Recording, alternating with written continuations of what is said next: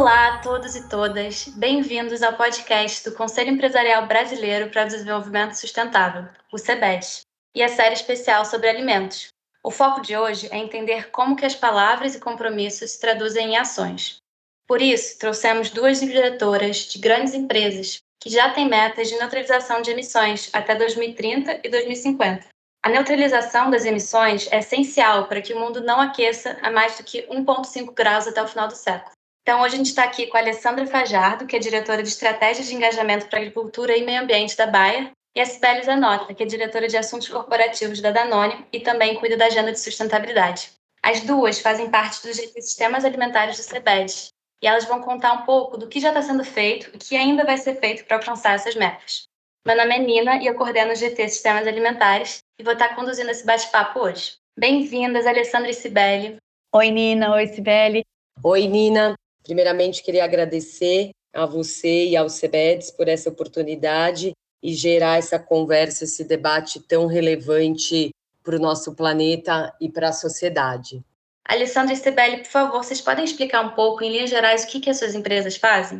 Vamos começar entendendo o que, que as empresas estão fazendo para mudar esse jogo e também é, sabendo um pouco mais sobre o que, que a Bayer e a Danone fazem a Bayer é uma empresa com uma divisão farmacêutica e uma divisão agrícola. E nas Américas, a divisão agrícola tem uma grande expressão e importância para o grupo todo. E como uma empresa baseada em ciência, a Bayer reconhece os riscos causados pelas alterações climáticas globais e se põe à frente para ter metas agressivas para ajudar a evitar essas alterações. Sibeli, com você. O grupo Danone, ele é um dos líderes mundiais no setor de alimentos e bebidas não alcoólicas. No Brasil, a gente está presente nas categorias de produtos lácteos, bebidas à base vegetal, nutrição especializada e águas.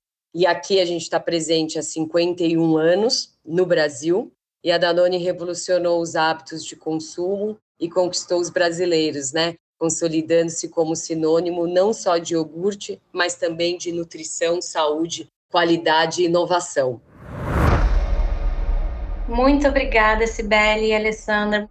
Qual é a relevância do setor de alimentos contribuir para que o mundo alcance a neutralidade climática rumo a essas metas? Para quem não sabe, as metas de net zero, ou metas para atingir as emissões líquidas de gases de efeito estufa, são um esforço para contribuir com o equilíbrio climático do planeta, ou seja, atingir o equilíbrio entre emissões e as remoções dos gases de efeito estufa, de forma que eles não acelerem o aquecimento global, evitando assim as catástrofes que podem decorrer das mudanças climáticas. A gente vê que o setor, esse é um tema que a gente não pode tratar ele de forma individual. A gente precisa tratar ele numa grande rede. Como a gente sempre fala, e acho que esse tema foi muito debatido na cúpula do clima, a gente precisa usar a nossa empresa, usar a nossa escala das nossas empresas, né, do setor, para a gente fazer metas muito claras, a gente trabalhar em conjunto, tanto privado, governo, entidades, para a gente conseguir fazer essa transformação e de forma efetiva contribuir com as condições do planeta. O setor de alimentos, na nossa visão, ele é de extrema relevância para contribuir com a neutralidade climática. Esse tema, ele deve ser tratado de forma setorial, numa grande rede. Ninguém vai conseguir fazer sozinho, mas sim trocando e assumindo papéis muito claros com objetivos claros, né? O setor de alimentos, ele tem uma cadeia de valor muito extensa, e a gente consegue trabalhar juntos, desde os pequenos até os maiores produtores, da gente contribuir e buscar soluções. Então, acredito que o nosso papel, esse debate, né, o CEBEDS tem uma responsabilidade muito grande de gerar esses debates e da gente colocar as iniciativas na mesa, contribuindo uma empresa com a outro setor. Muito obrigada, Sibeli, pela sua resposta. Aqui no Brasil, a contribuição do setor de alimentos é essencial e muito relevante porque representa grande parte do PIB e da conta climática. Então, se a gente juntar as emissões da agropecuária e do uso da terra, elas chegam a mais de dois terços das emissões totais do país. É extremamente relevante o engajamento do setor de alimentos né, aqui no Brasil e no mundo. A gente está vendo essa mobilização global e o maior desafio, não sei se o maior, né, mas um dos grandes desafios é realmente achar formas de trabalhar junto, né, sair desse trabalho individual das empresas que na verdade, sempre houveram parcerias, mas juntar mãos dessa forma é um grande desafio e é um que a gente tenta adereçar aqui no, no GT Sistemas Alimentares. É extremamente importante, né? Isso que você falou, eu concordo muito, porque é a forma de gerar debates, né? CBEDS, que faz isso de forma muito legal, colocar as iniciativas. E eu acho que também a gente precisa sempre começar, né? E aqui eu trago até para as empresas, quando a gente está falando às vezes de um fornecedor menor, tal, e até empresas grandes, não importa se a gente vai começar grande ou pequeno, mas a gente precisa começar. A Danone opera tanto para dentro quanto para fora da porteira, né? Vocês têm muitas conexões para oferecer esse produto que muita gente conhece nos supermercados. Então, eu gostaria de perguntar agora quais são as prioridades no campo e no processamento de alimentos para atingir a meta de neutralidade climática que a Danone assumiu globalmente e também já está realizando aqui no Brasil. Olha, primeiro a gente, né, a Danone até dividindo, a Danone se tornou uma empresa B, e isso traz para a gente ainda mais uma responsabilidade da forma que a gente faz negócio. A gente linka o nosso sucesso econômico com gerar impacto social e ambiental. Então, a gente tem como, né, até 2050, zerar nossas emissões líquidas como grupo Danone, e até 2030 reduzir 50% as emissões Scope 1 e 2 também. E para isso, a gente chama os nossos parceiros, a gente chama todos os nossos fornecedores, toda a nossa cadeia de valor para construir junto. Trazendo para vocês, eu acho que a agricultura regenerativa, para a gente, ela tem um papel fundamental. Até porque uma das nossas principais matérias-primas é o leite, a gente sabe do impacto disso, e aí a gente tem um programa que ele chama Flora, que é a adoção da prática integração pasto-floresta, que é o IPF, que é um sistema inovador que une a criação de vacas leiteiras em um ambiente com a plantação de árvores frutíferas nativas e pequenos arbustos. Isso e a finalidade disso, desse modelo, é recuperar o solo, fixar o nitrogênio e controlar a erosão, melhorando também aqui o bem-estar animal por conta do aumento de sombra e de insumos orgânicos do sistema IPF na alimentação desses animais, né? Consequentemente, isso melhora ainda mais a qualidade do leite, diminui o custo de produção do produtor, então, aqui, o que, que eu estou falando? Eu estou falando da gente gerar impacto, tanto ambiental quanto social, porque a gente olha a questão dos produtores, a gente sabe que é um mercado super informal e como a gente também consegue melhorar o negócio dele, profissionalizando. E aqui a gente está falando, inclusive, de sucessão familiar, né? É um negócio rentável, a sucessão familiar vem, a qualidade do leite, o bem-estar do gado. É um conjunto. A gente precisa, como companhia, olhar o todo, né? Essa é a nossa responsabilidade. Também a gente trabalha com os impactos das nossas plantas, né?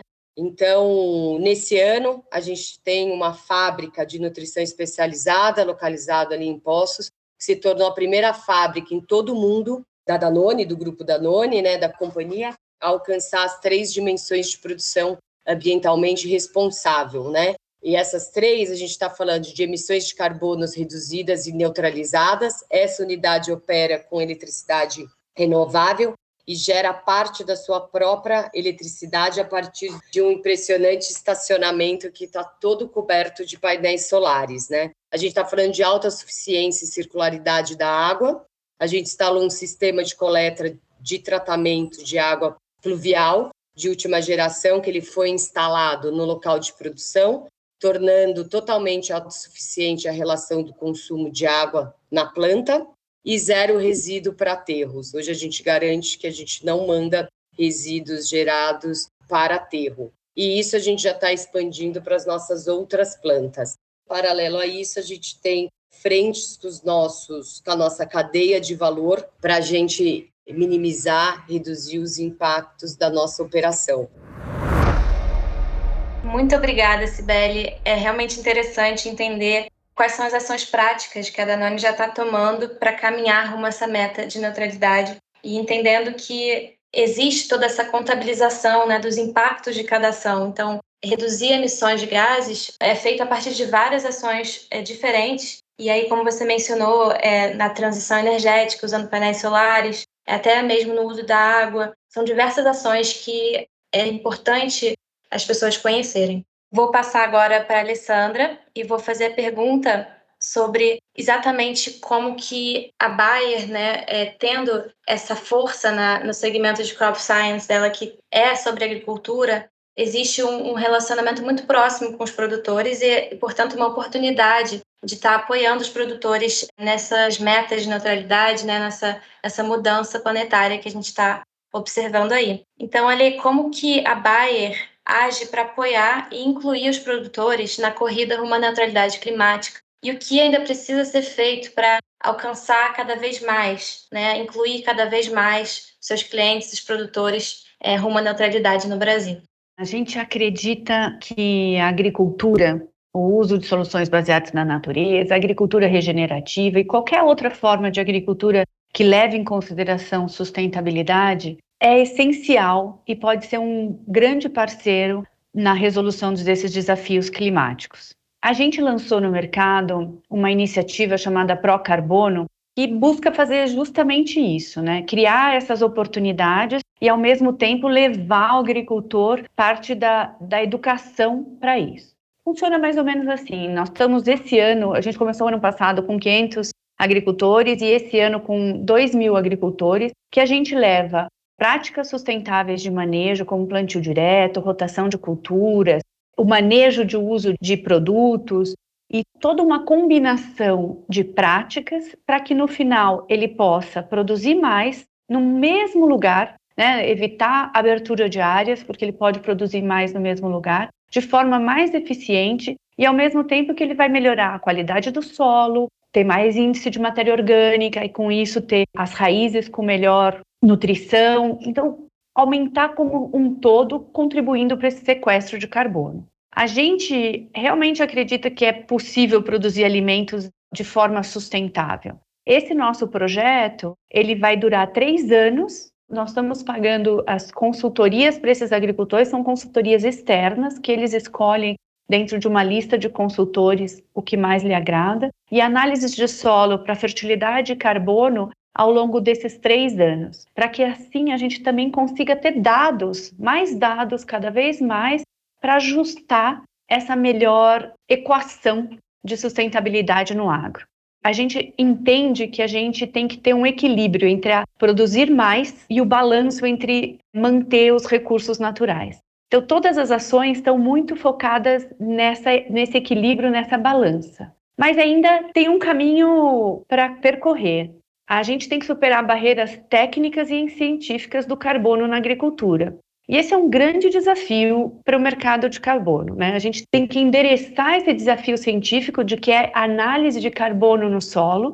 A gente tem que fazer essas análises de carbono de solo também serem mais baratas, para que a, o agricultor possa fazer isso. A gente tem que entender quais são as práticas agronômicas que trazem, que fazem uma relação melhor, como eu disse antes, né? Que trazem essa relação, então que podem ser adotadas para sequestrar mais carbono e manter esse carbono no solo por muito tempo, ou mais tempo, reduzindo as emissões das operações.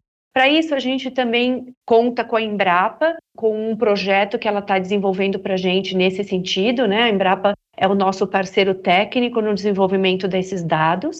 E também a gente tem uma célula que a gente chama de célula de experts, que conta com mais de oito universidades, onde a gente discute esses temas e os resultados do que a gente tem trazido seja do ano passado e deste ano, para que a gente possa, em conjunto, melhorá-la. Às vezes as pessoas perguntam: ah, mas isso vai ficar só com a Bayer? Não.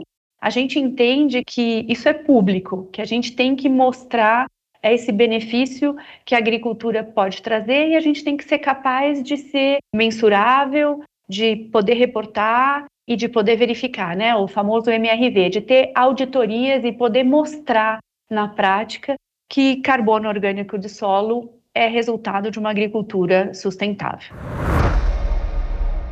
Muito obrigada, Alessandra, por esclarecer as ações, algumas das ações que a Bayer está fazendo também rumo à neutralidade climática.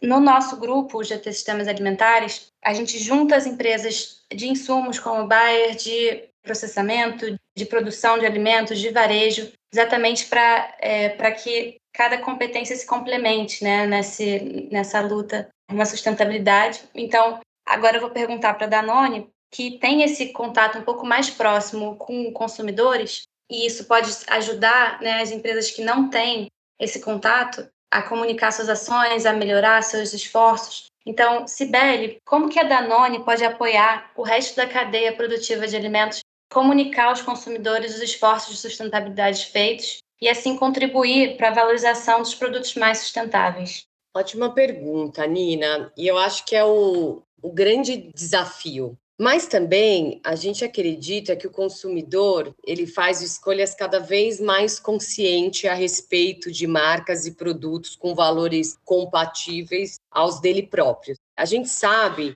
que a responsabilidade socioambiental é um desses valores. Algumas pesquisas elas apontam que mais de 80% dos consumidores brasileiros eles se importam com a sustentabilidade na hora da compra de um produto, de um alimento ou algum outro produto que seja. Um dos estudos realizados pelo Institute for Business Value, vinculado à IBM, ele mostra que, em comparação a dois anos atrás, 22% a mais dos consumidores afirmaram que a responsabilidade socioambiental é muito ou extremamente importante na hora de formar uma opinião sobre uma determinada marca. Pensando nisso, né, é, a gente está trazendo qual que é o nosso impacto, o que aquele determinado produto ele gera de impacto positivo, tanto social quanto ambiental. Então, a gente tentar cada vez mais trazer para o consumidor como que a gente vai, desde a contratação, desde escolher a determinada matéria-prima, como essa matéria-prima é produzida, quem é o fornecedor dela, como que a gente vai chegar com o produto na nossa planta, a forma de produzir esse produto, como é a saída desse produto e até chegar no consumidor final. E também a gente está falando aqui como que vai ser o descarte desse produto, a circularidade das embalagens, né? A gente tem um programa Avante Brasil aqui na Danone. Hoje a gente tem 10 cooperativas. Essas cooperativas estão no entorno das nossas plantas em Minas Gerais e também em São Paulo, olhando a parte de circularidade e reciclagem. E aqui a gente está falando tanto de tipo de materiais, que eles são separados, a destinação desses materiais, e a gente também está olhando ali a, a questão social dos catadores. Então, respondendo a sua pergunta, eu acho que, e com todas essas ações, a gente tem propriedade para falar com os nossos consumidores, que aquela determinada marca, que essa determinada e a gente não fica na marca, a gente fica, né, é, aquela determinada empresa, ela tem uma responsabilidade tanto com o planeta quanto para a sociedade. Cada vez mais a gente precisa comunicar, seja nas mídias, né, hoje a gente usa muito, particularmente falando de Danone, mídia digital, para a gente levar isso. E a gente sente que os consumidores estão buscando cada vez mais isso e procurando a empresa para saber da nossa responsabilidade, o que efetivamente a gente faz. Muito obrigada novamente, Sibeli e Alessandra. Foi muito importante ter essa resposta de vocês, a participação de vocês aqui. Deu para ter essa ideia de como a cadeia é longa como é importante a colaboração. Então, só faltou aqui hoje trazer um varejista e um consumidor para a gente poder fechar essa conversa e falar de todos os impactos aí dos setores. E agradeço. A gente vai continuar nosso trabalho sempre no GT Sistemas Alimentares no CEBED, na prática, achando esses caminhos de colaboração, agindo juntos, entendendo os desafios compartilhados. E eu agradeço também aos nossos ouvintes por estarem participando com a gente, escutando a nossa conversa de hoje. Então, peço também para acompanhar o CEBED nas redes, visitar nosso site www.cebed.org para continuar aprendendo sobre as ações empresariais na agenda de sustentabilidade. Então, agradeço e até a próxima no episódio do CEBED Sustentável.